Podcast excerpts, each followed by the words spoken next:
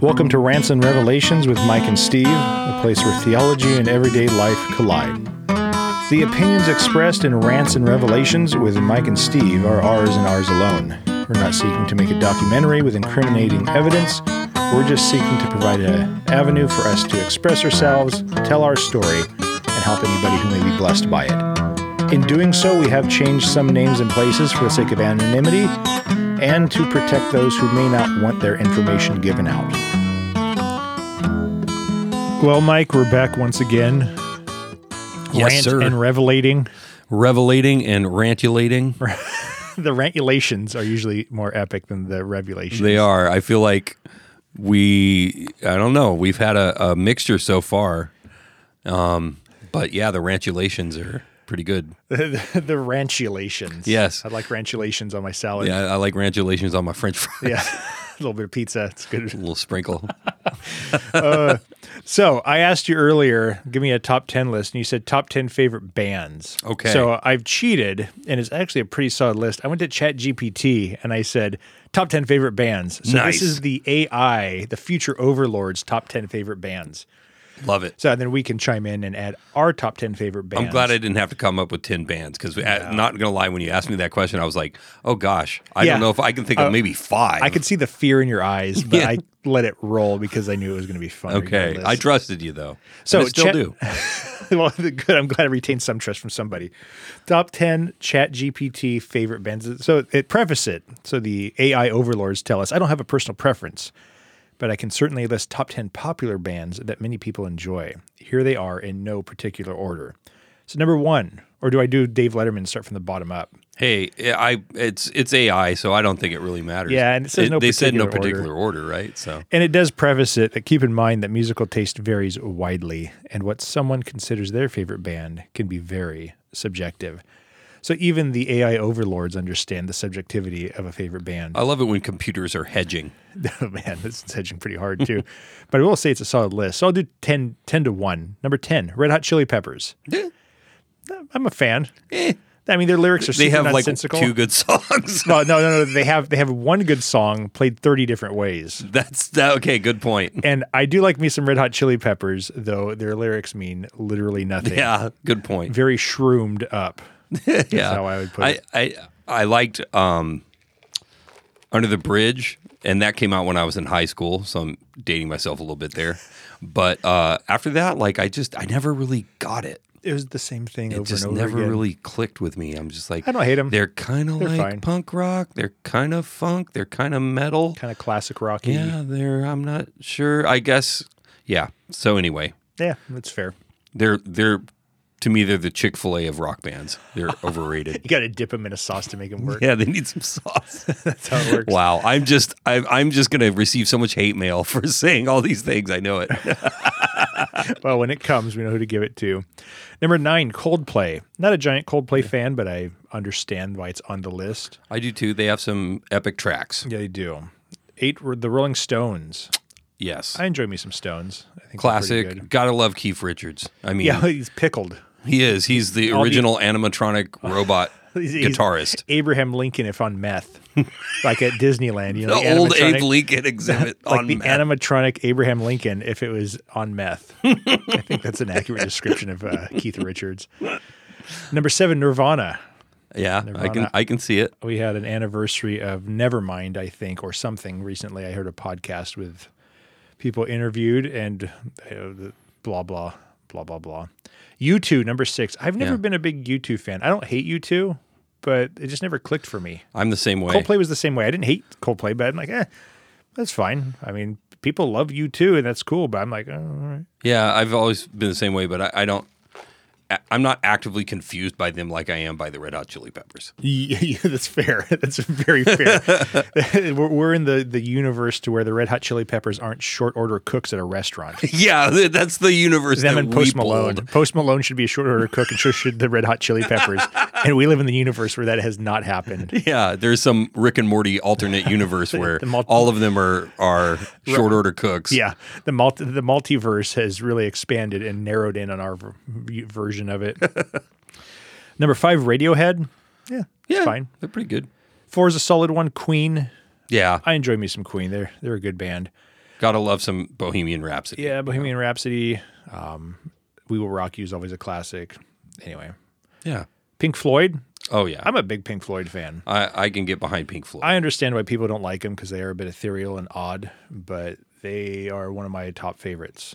Two, Led Zeppelin. oh Yeah. Get the lead out. Got to get the lead out. Yeah, man. Number one, I feel like it says I don't have personal preferences, and this list doesn't matter, but they listed the Beatles as number one. So I still think AI is biased. I think they listed them in order. Yeah, I think they did. Yeah. I personally like I like the Beatles songs, but I think people cover their songs better than the Beatles actually perform them. I'm a big Jimi Hendrix fan, but I feel like people Hmm. Yeah. who cover Hendrix songs actually do better than Hendrix. That's my opinion. Hmm. Huh. But sure I'll get hate mail for that one. Maybe. I'm a huge Beatles fan. I do and I didn't really Beatles. appreciate them until at a of all places a community college, I took a history of rock and roll class and the Beatles was basically like half the semester and it was Funny. it was eye opening. I didn't realize all the firsts that they had They in did, music. They were revolutionary in many ways. They were. I actually, this is blasphemy to some people too, think the Rolling Stones were a better band as far as their music goes. Hmm. But the Beatles did have a bigger impact. But they don't have methed out Abe Lincoln animatronics. They don't. And ironically, more of the Stones are still alive than the Beatles. Yes, this is true. Yeah, which is, I think their drummer passed away recently. Yeah. but I want to say Keith, Mick, and I don't remember the other guitarist's name because Yeah, I'm not that. nobody remembers that Yeah, either. but yeah, someone else in the band I think is still alive. So, That works. Now, any you would add to that list that was not listed? hmm, Like I said, I'm a was, Hendrix fan, but that's a pretty solid list. if I was an AI animatronic, uh, Not methed Demon like Keith Richards. Lord. Demon What would I- AI. what would I pick? Um, let's see. I mean, this is just my personal top ten, but the zombies. Style. I, don't know the zombies. The Zombies uh, were a British invasion band, same era as the Beatles and Rolling Stones when they were popular, but they had some really influential songs. They were really good. Um, so, but yeah, I'm also a music nerd. Yeah, I am too to a degree. So let's How about you? if you had to add one. I'd probably add the Jimi Hendrix experience. yeah, just that makes for me. sense. But that's preference. You know, my favorite album is Electric Ladyland, which is Hendrix's third album. I could listen to that one over and over again, along with Dark Side of the Moon, two of my favorite albums of all time. Yeah. You know, what about guitarists? If you were to hone in on just guitarists, Um, gosh, there are so many good guitarists. Uh, I really appreciate. Um, hmm. I've got to narrow that down. I I would say Stevie Ray Vaughan is probably number one Uh, for me. yeah, he's he's really up there for me too. Yeah, he's he's one of the best. Him and Eddie Van Halen. Yeah, I think, are Van two of, two of the guys that I think have, are, have had the biggest impact on guitar music. Um, and then Robert Johnson, actually, is uh, a super influential blues Yeah. guitarist from like the 30s, 20s, 20s. 30s, yeah, sold his soul to the devil. right. The Crossroads, the whole Yeah. story. That's all about uh, Robert Johnson. So uh, I'm a I'm a big fan of Robert Johnson. stuff. Robert Johnson, well, the influence runs pretty deep Mm-hmm. in today's culture and society. Yeah, those are good ones. David Gilmour, Pink Floyd's a good one. I really Oh yeah, David him. Gilmour is fantastic. He's classic. There's a couple I'm blanking on right now that are good and newer, but those are solid lists I think we can stick with. So now that we've uh, secluded out of probably three quarters of our audience because they don't know who we're talking about. No offense to you Christian conservative white people, but Yeah, if uh, I guess maybe we can figure out how to put a skip feature in to skip all of this nonsense. track don't so you know. can skip the first. I don't know how to do the- that yet, though. the icebreakers. Don't hold uh, me to it. This is just part of the deal, bro. Just part of the deal. so we're still working on our series of unhealthy churches, Mm-hmm. spiritual abuse. Uh, what we went through wasn't a cult, but it was cult e, Yeah. cult like. It had flavors of a cult. Yeah, it was like the Baskin Robbins of the cult. It had 31 flavors of cult. Yeah, yeah, and we were the we were in the mixed somewhere. Yeah, I would say we were like the pineapple coconut, or maybe the uh, Yeah. you know mocha almond fudge of of culty of churches. Yeah. yeah, yeah, a little chunky. Maybe not as popular as other ones. Yeah, but you know we we're in there. We're still in the case. We're in the cold case with all the other ones. We made it. Yeah. We're not we're not seasonal, we're a regular. I would say we were in it. So we're polishing this off, and we're not quite at the end, but we're creeping up on the end of our series. And as we've gone through it, Mike and I have discussed what it looks like escaping or leaving an abusive church. Yeah. What we're going to touch on in our topics, uh, there are varying degrees. There are certain cults where there's a lot of power and control. The difficulties in leaving will be greater in those other other cults that have very domineering and abusive holds. Mm-hmm. And though ours wasn't nearly in the category of those deep, deep rooted cults, there still was an abusive hold that was fought for by the leadership Absolutely. specifically Pastor Tom. So these points we're bringing up have varying degrees of severity. We're going to try and hit them as best we can. Once again, speaking from our experience, it wasn't as crazy as it could have been, but these were definitely there and definitely factors to consider when looking to leave an abusive church. So, with that, let's jump into topic number one on our countdown of escaping an abusive church. And first and foremost is to release yourself from false obligation to the abusive leader. Yep. So parse that out a little bit, Mike. I know what you mean, but but talk about it. I think what was hardest for me leaving, and I've heard this from some other people who have left, was not feeling like you're sinning against God by leaving the church because Yeah. I know Pastor Tom really made it feel like if you disagreed with him doctrinally, if you disagreed with the church and what they were doing, and if you wanted to go somewhere else and you left, that you were in danger of being judged by One hundred God percent. um, because they had he had this attitude of you know touch not the Lord's anointed, and set himself up as a mediator between us and Jesus. I think I I had mentioned before I was threatened by being eaten by a bear. Right. Stuff like that. Yeah. Varying degrees, but that kind of manipulation, whether it be subtle or outright, was a big factor in his control. Yeah, and like um, in your email to me uh, and my email to Lance, there was this allusion to the necessity to repent to Pastor Tom for our insubordination rather than repent to the Lord Yeah. for being rebellious. It was something that was a repentance directed towards a human because by being insubordinate, we had sinned against him and therefore against God. So, because these leaders spin this web of lies that they are your vicar, the vicar of Christ on earth, sort of thing, or the mediator between you and Christ, or the you know dominant spiritual father of your life, and it it if you get sucked into that, which we did, um, it's pretty normal in those in those situations to to get sucked into that whole mindset. That's I think one of the hardest strongholds to break. One hundred percent. You feel a loyalty that you believe is to the Lord, but it's actually to this human leader, this human figure. Mm-hmm. And that is very powerful because the tangibility of it, because it's physically there in front of you, and because there is a fear that has been established by the leadership, whether it be verbal abuse or in some cases physical abuse, mm-hmm. We want to keep them happy because some of it is a false view of who God is. We think of God as a vindictive or heavy handed deity or father that will punish us severely, which that is taught by these leaderships that if you mm-hmm. abandon God will punish you severely. So you gain a false view of God's kindness, justice, mercy, mm. and a false view of your spot as a son or daughter in Christ Amen. who is loved. And because you view this leader in the place of God to a large degree, you then desire to stick in it because if you abandon the leader, you're abandoning God, and the judgment not only of the leader will come upon you, but the judgment of God will reign upon you. Uh, whether it be being eaten by a female bear or being verbally accosted, the degrees do vary in some cases depending on the cult.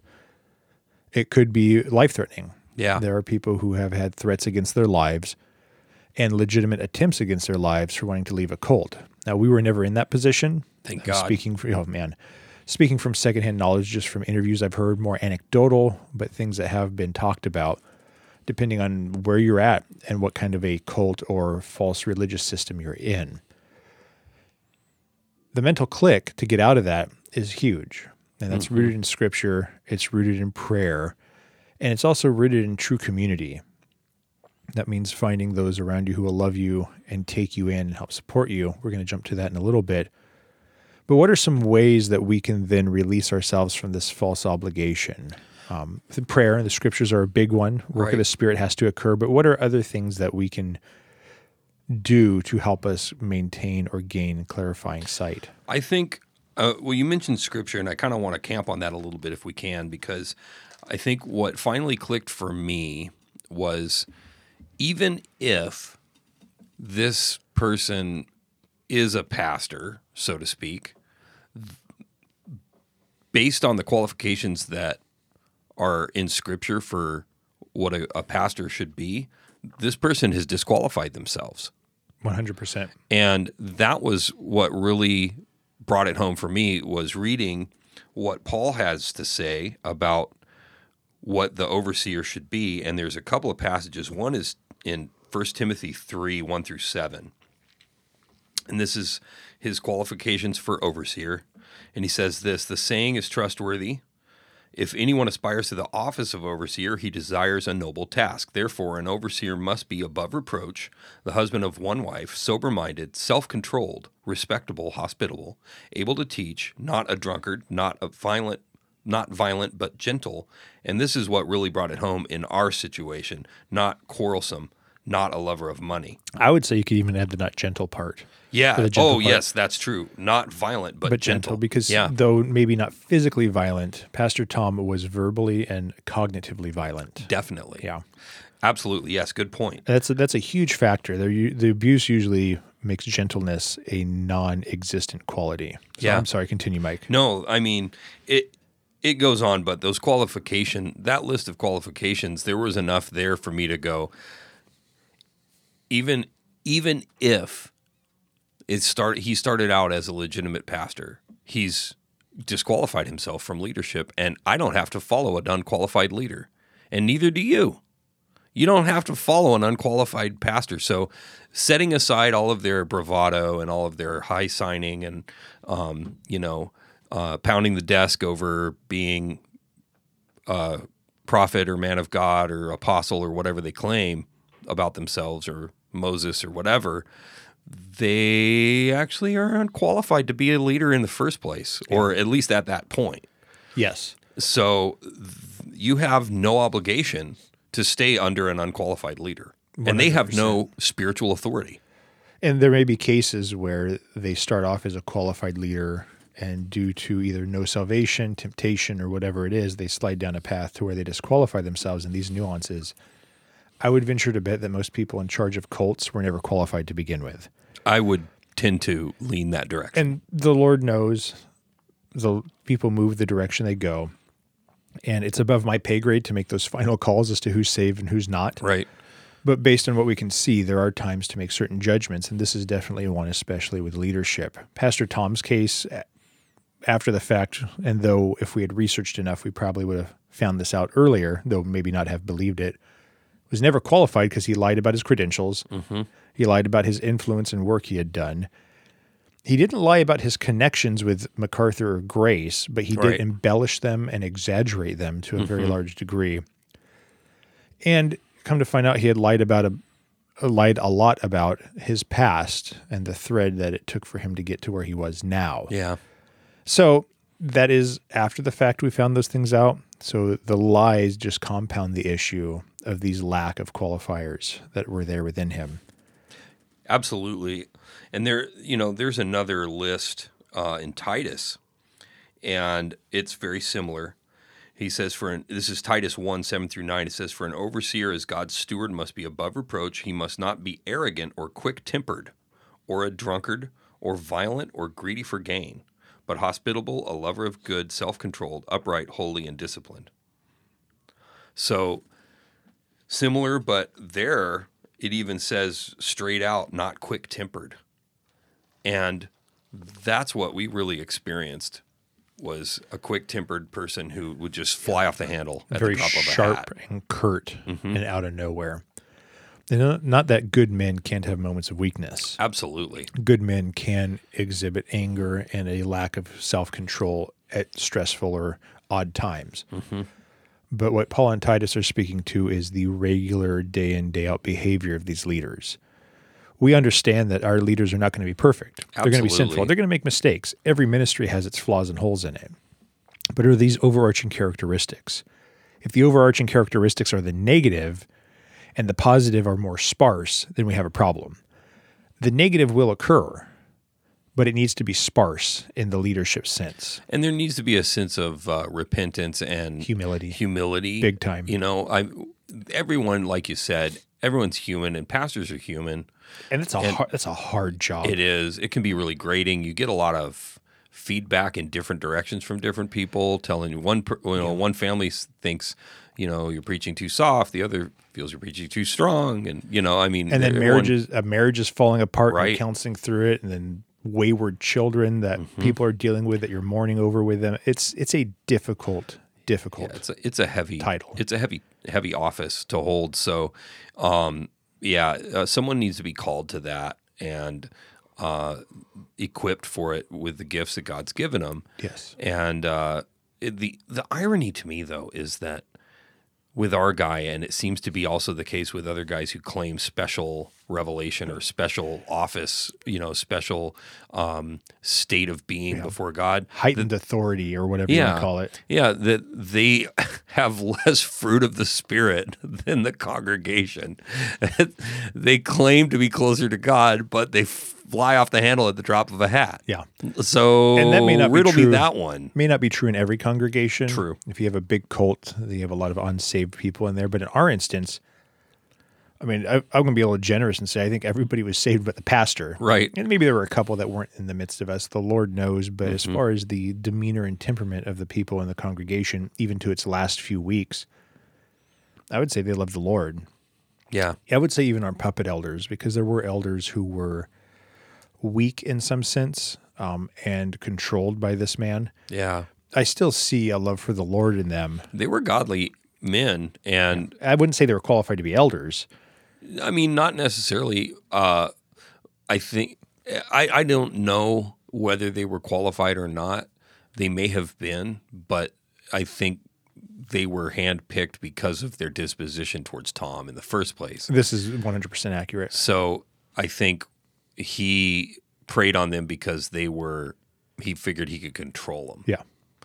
So they were definitely not the most outspoken, um, though they were all very, you know, um, they they were pretty good guys. You know, I mean, they they weren't like a bunch of randos. So The one that was the most outspoken is probably the one, though, that was the biggest behind Pastor Tom. true. Um, and later on, I never had a conversation with him. He's since gone home to be with the Lord. But uh, from what I understand, is that ended up fading and declining in his support and care because it became more real and understanding of who Pastor Tom actually was. So we've seen that removing this false obligation to the abusive leader is huge. That comes down to the fact that they're truly not biblically qualified. Therefore, you have no obligation to them Right. practically how that works out is going to be different for everybody. But it's a sign that you need to start making a plan to get out. Yes. Depending on the, the nature of the organization, that can be pretty severe, that can be pretty easy. I would say overall, on paper, where we were, pretty easy Yeah. because it was you just leave and that's kind of it. There wasn't any financial obligation other than what we were told there would be, but there wasn't like any tapping into our bank accounts. There wasn't any threats of life, and there never really would have been in that context. True. There were never any physical, no no real physical control in the sense of living with Pastor Tom or a leader. Right. Um, so you we all had other places to go, or we already lived in other places, but that's not true for everybody. Some cults do have it where you live with them. You're with the cult leader, Yeah. or your whole family's in there with a cult. Yeah. And a big factor is getting your family on board. Yeah. If you have family that is not on board, sees the cult, and they've been praying for you and calling you to come out, that's an easy place to go to. That's an easy direction to run to, go and get away where it's a safety net and a safe place. not everybody has that. So if married, spouse is important. yeah. Prayer, bathe it in prayer. Use the word to help show your spouse what's going on, but also that the Lord, mainly that the Lord would open their eyes um, to see what's happening. Speak to the fan, getting the family on board a little bit more, Mike. What what does that look like, and maybe some anecdotes about that? Yeah.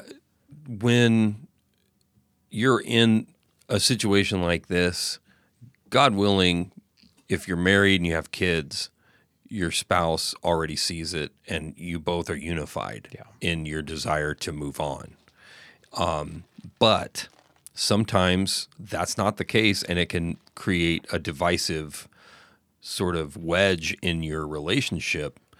And Steve, I think you kind of experienced that Big time. trying to get away from from uh, church B. Yeah. I think didn't you? so it was a bit flipped where my wife wanted to leave and I wanted to stay.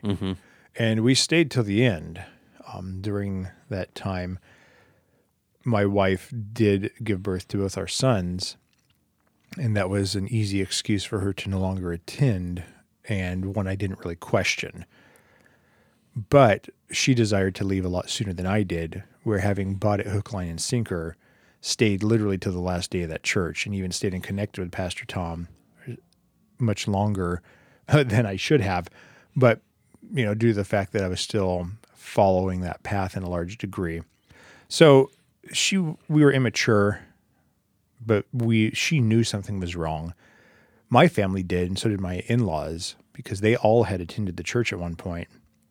And for me, a lot of it was prayer. They just prayed, trusted the Lord with it. And in God's goodness, it worked. It took time, it took a long time. What actually, honestly, was the final nail in the coffin was when Lance and I reunited and you and I reunited, which was 20. What year did you get married? Uh, 2016. 16. It's 2016 because it was just before you and your wife got married. Yeah.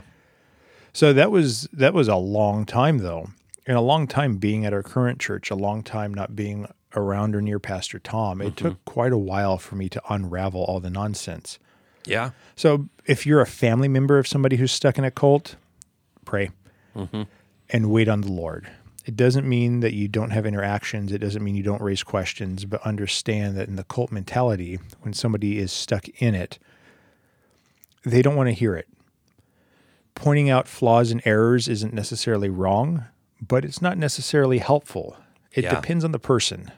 Um, most times, when a person is stuck in a cult or leaning that way, if not caught early, the brainwashing and the just the the devotion sinks in and sets and it's stuck and it takes the lord to really remove that and to fix that so prayer is the number one thing rest in scripture be kind and loving invite them in and it's, you don't have to put up with all the nonsense but showing a lot of grace was huge for me Yeah. um, when they finally quit really talking about it was when I was willing to come around more and just live with, you know, be with them and enjoy their company. Everybody's different. This Yeah. is my personal experience, but them praying for me was huge. Yeah. Um, and them just loving me was huge and trusting the Lord to do his work in his time. Though I look back and wish it had happened sooner, the Lord allowed it for however long the Lord allowed it Yeah. and it it's hard but if you're if you have somebody who's stuck in a situation like that pray be diligent love Yeah. them care for them let them know that you are a safe place to go to so when they finally do get out of that mindset they know where to go Yeah. Absolutely. when the lord finally breaks the hold or you are finally they are finally able to come through the hold they know where to go without judgment and that's huge Yeah. that was huge for me Yeah. Um, I know. I know how hard it was for me to get away, and I didn't have family there. So what the big hold was that false sense of loyalty that Tom had engendered in us. I think. a little bit of that. I'd say a lot of that, and a little bit of the us versus them mentality we've spoken of before. Mm-hmm. Yeah. Like, well, we found the truth. How can we leave the truth? Yeah, And that's a very cult thing too. it is. You're you're the minority fighting against the majority. You're against the world, and how can you abandon that? And something Tom did that mm, sort of drove that nail further and further into the coffin the longer you were there is the way he preached. His emphasis was on knowledge. Yeah. But not personal knowledge in its in a relational knowledge, but in scriptural doctrinal knowledge. And the way he viewed sanctification was that you were reprogramming your new man through understanding scripture on the most deep fundamental level. I remember him literally saying that brainwashing's good as long as you brainwash it with what the truth is, and the truth to him was what he was teaching. Mm-hmm. So he literally said, "I'm brainwashing you," but under the guise that it's good. He did. So he, yeah, he believed in basically, he taught brainwashing and he taught it as if it were biblical doctrine. Yeah. And he taught that you needed to reprogram yourself with the pure spiritual milk of the word, quote unquote, which, of course, as you mentioned, was his interpretation of scripture. It's ridiculous. It it really is. The problem is there's enough truth in that that it sounds plausible if you're not if you're if you haven't really keyed into some of the issues with that. One of the main issues being that basically that is a form of Gnosticism. And Gnosticism is the approach to spirituality that claims that knowledge is the key to spiritual vitality. Whereas the scriptures teach that Christ himself is our ticket to spiritual vitality and it's our connection to him relationally, a, a relational knowledge of Christ that is our hope, not our ability to articulate doctrine, though there is value in that. It is not a replacement for Jesus and the Holy Spirit. And that's what it became in our context, where knowledge became a replacement for the Holy Spirit. So th- when you get deep into something like that, the the philosophy that they espouse will tie you in knots mentally, and it makes it hard to justify leaving because, like you said, you tell yourself, "Well, where else am I going to get the pure spiritual milk of the Word? Where else am I going to get the true doctrine?" Because you try to justify it in your mind to say, "Well, I I can't stand how I feel here and how oppressive this person is and these things that they're doing, but I still part of me still believes what they're saying.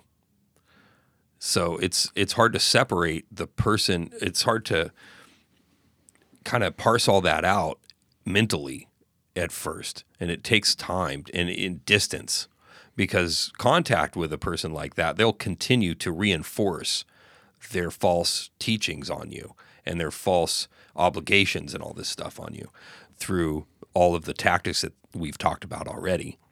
So um, that's it's it's similar to a uh, a a woman who's in an abusive relationship with Yeah. with a man, and people from the outside looking in think, "Well, you're crazy. Why would you stay in that?"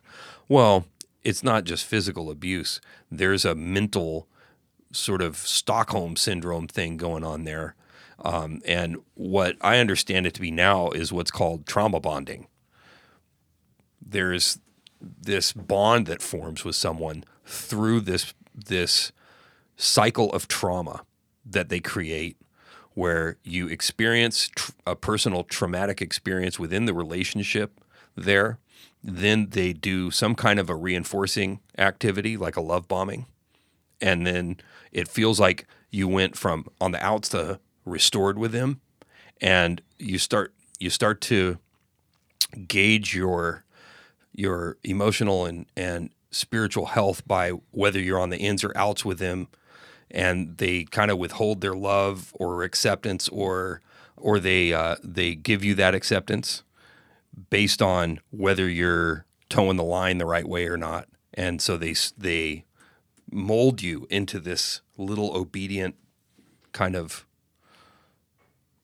little slave almost. Yeah. and um, it, it's a mental trap that's it's really hard to untangle. And and it's it's emotional and it's it's hard to understand unless you've experienced it so from the outside looking in it looks a lot easier to leave than it can feel when you're inside a context like that. A lot of what it is is a mental control that is idolatrous. Amen. We are taking our um, obedience, our loyalty, and our thought processes in our heart, and rather than assigning them to God and who He is, we assign it to this person. Abusive relationships is one where they think they can't get out of it because they will lose A, B, or C. But if we understand who God is, we understand His character, and we realize no, our hope is in Christ, the will of the Father, and the work of the Spirit, we will never fail, not in this person. And then we can properly judge what's going on around us because our mind and thought processes is connected with the Lord. And we all have failures in that. Yeah, We, absolutely. we all have idolatrous hearts that flare up, even with the new creation and as believers in Christ. We still have times where that is a part of who we are. Mm-hmm. In God's goodness and grace, He will grow you out of it. And that's a big part of it. Is it's an idolatry. You're connected to this leader. You're connected to being the one who has the truth, and that's what you have to hold on to. You're not clinging to Christ. You're clinging to this thing, and it's an idol and destroying idols hurts. It's tearing off scabs, it's opening up scars, it's creating wounds, and it hurts. It hurts desperately. But in God's goodness, He heals. yeah, I would say there there can be times where it's an idol, but I don't think it automatically is. True. I, I don't think it's automatically idolatrous because these people know they're experts at using scripture to tie people's minds and hearts in knots. And part of it is they use people's dedication to Christ and they re, they repurpose it and redirect it towards themselves. So what they do is they put themselves in the seat of Christ, and they say, if you're going to be if you're going to be loyal to Christ, you have to be loyal to me because I am His dir- direct representative on earth, and to disobey me is to disobey Christ. So what they do is they superimpose themselves over Christ, so that in your heart you think, how can I love God and and feel so terrible about this person? So it's it's really a mental confusion that comes from this false teaching, I think. And I would be really slow to accuse someone of idolatry in that situation for And that that's reason. fair. I'm speaking from my own experience anecdotally in many And ways. it that's a can good point. be. It can be idolatry though, and and that's something to keep in mind. And I would say for me, it was idolatrous. okay, yeah. Um, as I look, re- have reflected back upon it, I do see an idolatry of the heart there. Hmm. But you are correct. Paul does talk to Timothy and to Titus and through the scriptures about those who are in leadership who manipulate and take advantage of the weak, take advantage of widows. And that's not an idolatry. That's somebody being taken advantage of. Yeah. And that is definitely a true factor. And that's a good point, Mike. That's a really good point. So getting family on board is huge. That's going to help us have a support net. If you're the family member, pray, be gentle, be kind, and reassure them that they will always have a place to be because as soon as the Lord breaks their heart towards the truth, they need a place to go potentially. They need to know that you're a safe place to go mm-hmm. to. If you're in the midst of it, you're seeing things you need to get out, find somebody to help. Pray for it. Ask for it if you don't have somebody offhand. And the Lord will provide it. You just need to be patient, wait for Him, and then run as soon as you get there. Assessing the threat level is our next big point. Varying degrees in this. Our threat level was pretty minimal yeah. overall. We had no reason to have a fear for our life. We didn't live with Pastor Tom. We didn't live with mm-hmm. any of the elders. We were all in positions, you and I, to where we could just dip out. Yeah. Um, and you did. I stayed, but the opportunity was always there and available. But that's not always the case. So, talk a little bit about assessing the threat level, some of what that looks like. Yeah, if there is sexual abuse or physical abuse, it may be a wise idea to get authorities involved in that.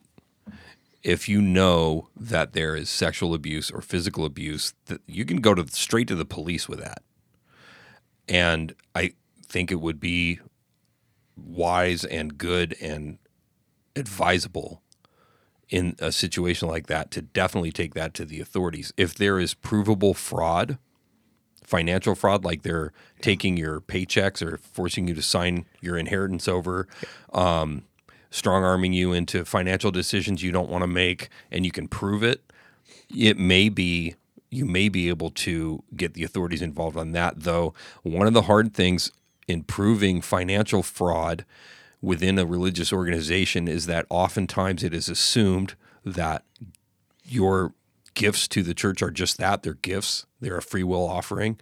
And to prove that it was done under duress or some kind of fraud was involved is very difficult because it becomes a matter of he said, she said.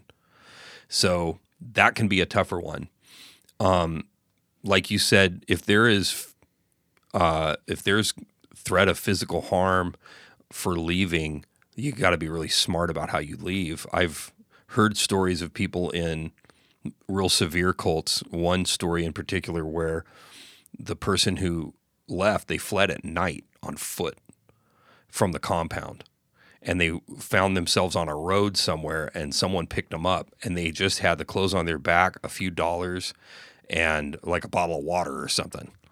And that was how they escaped the cult. But there was so much control happening that they couldn't just leave during the day. They had to sneak away at night. And that does happen. Mm-hmm. So you have to assess what it's like to get out. Back to the point I said earlier if you have a family member stuck in a cult, always be ready to receive that phone call and always be ready to go and pick them up wherever they're at. Mike and I had a, were in a position to where we could have just shown up at our family's door, and at least me personally, it wouldn't have been a big deal. We just walked in, it would have Yeah. been fine. Some people don't have that, and if you're in a compound, you're under heavy control, and they're able to escape. That means you, as a loved one, as a family member, have your heart and mind prepared to go in the middle of the night to pick them up somewhere. Pray for it. Mm-hmm. Ask the Lord to do that. If it happens, be ready to be that support and that help and that love. That will bring some healing and help them further escape the cult and be under your love and care to where they are truly safe, truly protected. Sometimes denominations are there involved depending on the type of cult.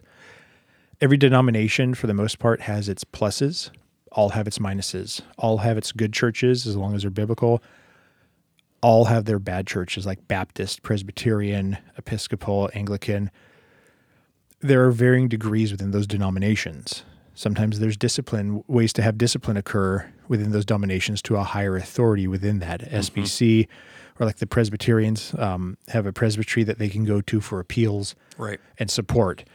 That may be something worth considering as well, reaching out to the higher authorities in your denomination if that's the case. If it's a deep rooted culty, cult, cult, cult, technical term there, um, you're not going to have that Right. you're going to need to escape. Or if your loved one's in it, they aren't going to have that. If you're an outsider looking in, pray about reaching out to the higher authorities. Now, the potential damage is the people who are in the cult may see you as a threat against them and push them further into the cult. Handle that one prayerfully. Seek Yeah. counsel from your pastors and elders at your church. Explain the situation. But if they're in, let's just say Presbyterian church, because I know they have a strong hierarchy, you may want to consider the opportunity to speak to the higher ups in their synod and go to them. I think I'm using the right term, synod. Presbyterians are probably going to freak out on me a little bit. I know that's true in like the RCA. They have synods. Yeah. Yeah. So I think. I think so. Or I, I might be wrong about that. Anyway, Correct us on a comment. If you like us, give us five stars. If you don't like us, give us one. But leave a comment. We'd love to read it. yeah. But uh, correct correct our incorrect use of the word synod. Um, but it may be something to consider going to. Handle it prayerfully. Speak to your elders, speak to your pastors, get counsel on it.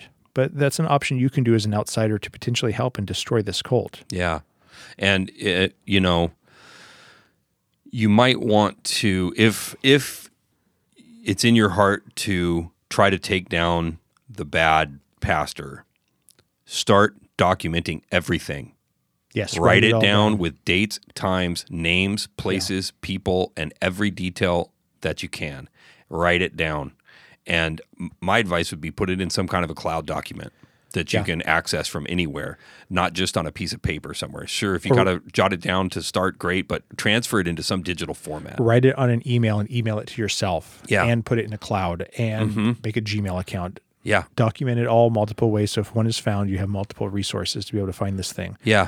It can only help you. Doesn't mean you'll have to use it, but if you do, you have those resources available for documentation. Yeah, and that's going to give you a lot of uh, a lot more clout if you go to your denomination to try to blow this thing up. Also, if you can get other people on board, you can get two or three people to go with you. that's a lot better than one person because every you know it says in the bible that you don't accept a, a accusation against an elder except by the mouth of two or three witnesses so one person they're not going to just take one person's word for it. You got to have several people.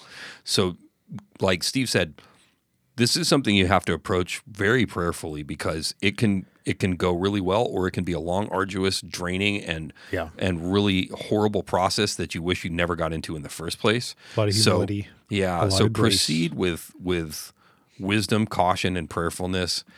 And uh, you might want to do it after you leave it may be something you do after you've already left Yeah. instead of trying while you're still in there. But you're going to have to take that before the lord. Only you know your situation and god knows and you can take that before the lord and, and pray for wisdom. And like steve said get good counsel if you can from outside people if you're still on the inside of it. If you're out already and you have good counselors that's also really really helpful to decide whether it's even worth it or not because it can be it, it can be a long and difficult process and be prepared in your heart for nothing to change. absolutely It may stay exactly the same. For whatever reason the Lord allows it, trust Him with that, but prepare your heart that it may stay the same. Pray that it won't. Pray that it will be fixed, redeemed, and shut down. But understand that that may not be the case depending on the cult. Um, once again, broad strokes, every situation is so different. Um, we're just kind of speaking hypothetically here Right. based on anecdotes we've heard, a little bit of what we experienced, but that's something to be prepared for as well. It is, and just as a side note on that, I mean, I'm not the Holy Spirit to tell you how you should or shouldn't feel, um, and what level of obligation you should have in your heart for trying to take something like that to a presbytery or a denomination. But in it, looking back on how I escaped, I now don't think I had any obligation to go and have a personal conversation with Pastor Tom. No, no, you didn't. I could have just dipped out and pieced out and been done. But I felt this false sense of obligation that I had to go meet him in person. And I even read back on, I found an email that I sent to Pastor Tom after I talked to him, before and after I talked to him. So before I, I actually sat down with him, I sent him an email and I had told him I was going back to Church A. The one we split from. So I had already told him before I sat down with him and talked to him about it. I had emailed him and said I'm going back to Church A. I didn't realize that because it's, you know, 15 years ago or whatever. So then I found the email from after I met with him and he had said he was going to disfellowship me and in my email I said I would highly recommend you not disfellowship me as you'll be shedding innocent blood and might bring unnecessary judgment upon yourself from the Lord, which is language we would use about disfellowshipping meant, um, you know, you're gonna go tell everybody that I'm a dissenter and all this, and um, basically rake me over the coals with the congregation. That's what I understood by disfellowshipping, and the whole part of shedding innocent blood would be slandering someone on in you know, lying about someone's spirituality and lack of spirituality to everybody. So, anyway, make a long story boring. At the end of the email, I said, "I still love you and everyone at that church, but I'm going to be at Church A on Sunday." So I was still so controlled by this idea that this person was in God's place that I, I literally still said, Hey, I still love you guys. And I did love everyone at the church, but I felt obligated for no reason Yeah. to this person. And I, I totally forgot about that, that part of it. And it took months afterwards for me to realize, nah, I don't have any obligation. That's the control that he had. Yeah, It really absolutely. was. So, yeah, don't you may feel more obligated. The, the whole point to you know bring that home to a point. Um, you may feel more obligated now than you will feel later if you give yourself time. Yeah. So if you feel like, oh, I gotta, I'm responsible to like blow the whistle on this whole thing and blow it up and everything. Well, I mean, you can, but I mean, boy, it's going to be a hard road. Yeah. So, I mean, you got to really count the cost.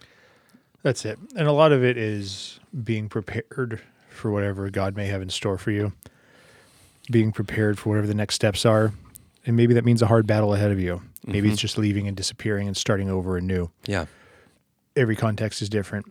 Everybody has a different call and a different thing they need to accomplish in their lives. You have to assess that for yourself. Mm-hmm. Part of it also, after you've assessed the threat, what it means to escape is actually having a plan of escape mm-hmm. if you're in a cult that is very controlling, you're in an environment where you're in a bunker or whatever, that takes some planning. That takes some work. That takes some time because you can't just readily walk out whenever you want because you have no control over a lot of your everyday in and, ins and outs. If you're in the situation we were, like you said, Mike, we could just disappeared. Right. Could have just left. Wouldn't have been a big deal at all. Been done with it. Varying degrees, but have a plan in place. A part of that plan, also for the escape plan, I would say, is set boundaries. Mm-hmm. Set in your heart, even write them down. Here are the boundaries that I will not cross. I will not talk to Pastor Tom anymore. I will not associate with him or his family at all. When I have interactions with people who are at the church, I will be very guarded about what we talk about. If I get sucked into being called back, I will end the conversation, move on, whatever it mm-hmm. is. I'm just giving random Yeah. examples. That's good. but you have to consider that and be ready to move on with those boundaries in place. And that's part of the escape plan. Mm-hmm. Escape plan is not only physical, mental, emotional, it's of the heart. You have to plan for both. Mm-hmm. How am I going to get out of here physically? And how am I going to get out of here mentally? And you may not have everything set in stone immediately. Pray about it, plan it out. If you need to escape because life or threat, um, a threat to your life has been brought up, you need to get out of there and move on. Go to law enforcement. That could be a part of the escape plan. Go to law enforcement. Maybe a part of the escape plan is talking to an attorney or a lawyer. Depends on the context. What are some things you would say about an escape plan? I would say if you're not in a threat of, you know, your life being actually threatened, and it's something more like the situation we were in where it's an abusive church, um, kind of goes back to the point where sort of slipped into this already that I was making that you don't necessarily have an obligation to try to correct the leadership and correct the direction of the church. And this is just my two cents looking back. I think the more quietly you can leave, the better. Yeah. Most most of the time, uh, the more waves you make, the more backlash you're going to get. Um, the more difficult and painful it's going to be. The the more you can just sort of fade away, the better. I would say you don't have any real obligation to do that. And if you just want to send an email or say nothing and just disappear, do that's totally fine. You have no obligation to do to go back into an abusive situation and mostly it's because you have no obligation to subject yourself to further abuse in order to maintain your own integrity. There's no sense in putting yourself in harm's way so that you can have some further sense of integrity because this this person doesn't deserve your integrity and and to have you sit there in front of them so they can abuse you more. 100%. So, um, if you're an elder, if you're a deacon, if you're involved and you feel obligated and you can't get around that obligation in your mind and you feel like, no, I have to have a conversation with them, well, be prepared for what's going to happen because they're most likely going to be, they're going to gaslight you, they're going to abuse you, they're going to, um, they're going to be very upset. But if you feel you feel there's no other way, then I get it, and yeah, you, you can do that. Um, but that that part of the es- escape plan, I think, is the first part. Is like, how am I going to make my exit? How am I going to do that? How loud am I going to be? So, I personally, I think quiet is better. I agree. Um, being loud about it will make them fight and claw because if you're being loud about it, they won't just be losing you, they'll potentially be losing other tithers because it always is rooted in money, mm-hmm. control, and power. And if you are a threat to that, it's difficult. Leaving quietly, but being willing to talk to those who have stayed because people will reach out. Maybe not all. The pastor or the cult leader will give whatever narrative they want to give. But I would bet that you will have conversations with some people, mm-hmm. depending. Being a light and gentle and humble in that will give you opportunity to then speak into those situations and be able to bring light and influence into their lives and leaving quietly rather than you know kicking down the doors and burning the place down will be more inviting for people to speak to than somebody who's aggressive aggro and mean.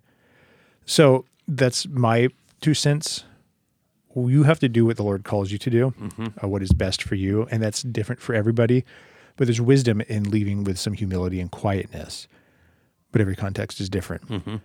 If you need to blow it up you'll know. Blow it mm-hmm. up but be ex- be prepared for the fallout and whatever the next things are.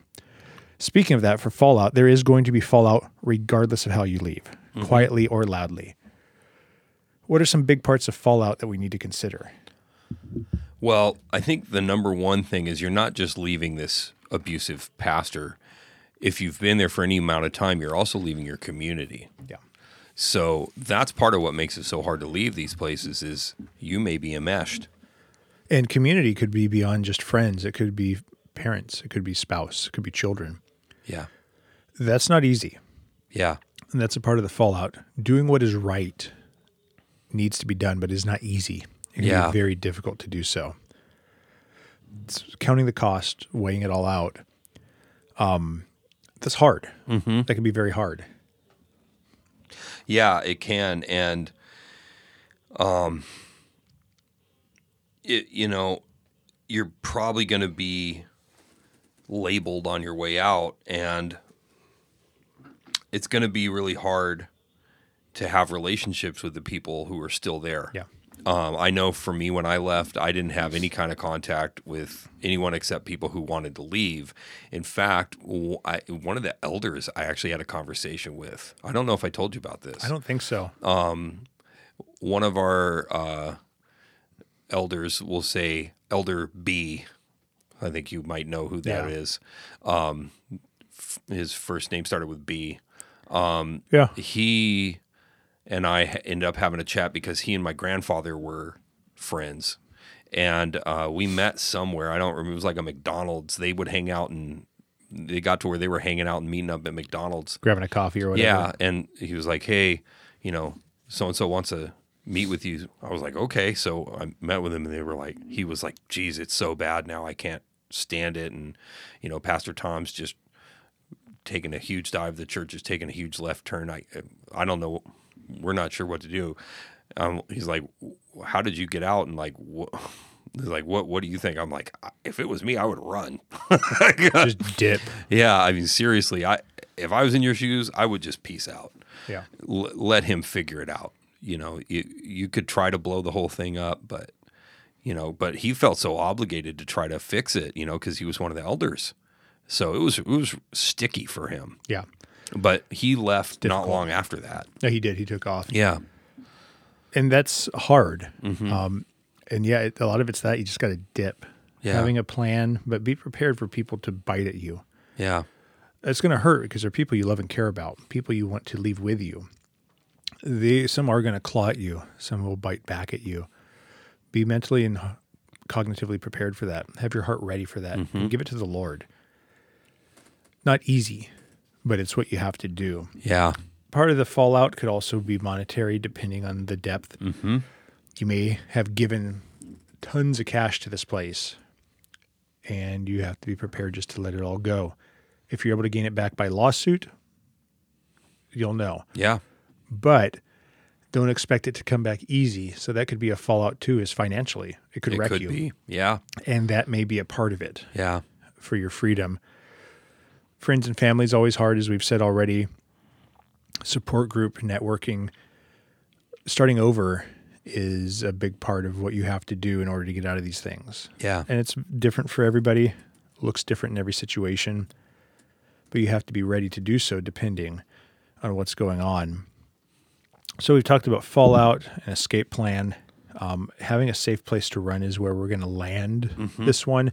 Once again, this isn't all encompassing. These are some big topics to consider. There's more to think through, more to consider, but to end with a safe spot to go to for me, though this didn't end up happening, it would have been with my parents. Mm-hmm. I could have gone there no problem, or even my wife because she was ready to dip Yeah. sooner than I was. But finding a healthy church is a big one. It's not just about getting out of there and finding a place to live. It's about finding a healthy church that you can invest in, start fresh, and seek good counsel and good pastoral leadership. Yeah. That means going to those whom you trust and asking for their advice and help. Absolutely. You're you're going to feel untethered in a lot of ways when you leave a place like this and And even jaded. I know for Mm-hmm. me, going back to church was hard. I did, but it was not fun. yeah. It was difficult, but it was needed. It's actually what the Lord used to end up helping me get out of everything completely was the church I'm at now. Yeah. Took time, but we made it. Yeah. And I I remember when I first left, I felt I think now I realize it was I was experiencing what's called disassociation where I felt like I wasn't in my body. And this is when I had the conversation with Tom and I felt like I had separated from my body while I was talking to him and I could see us from like a third person perspective while we're talking, it's like I my yeah, it, it was really traumatic. And when trauma survivors experience a lot of symptoms and you're coming you're raw, you're just coming fresh out of this trauma, you're trying to get healthy, you're trying to figure out what to do. And so be really kind to yourself don't expect yourself to be Superman or Superwoman when you're leaving. And absolutely, if you know people who you trust and they have a church, check it out. It's worth it. Yeah, check out their church. Even if you don't stay there, if you if you just go somewhere where you feel like at least you have some safe people around you, that's going to make a huge difference. If you versus just cutting out of the church and then not returning to a congregation because you're going to dry up spiritually. You're going to end up in a Yeah. really bad spot. It will not end well. And if you can have that in place ahead of time, though it may be difficult, the Lord will use it and it will be a healthy thing to do. Yeah. And that's what we want to get into in our next episode is talking about what does a healthy church look like? Because we've been camping on for quite a while here what um, what it looks like to be in an abusive church, but after being in something like that for so long, it can be hard to recognize what is healthy.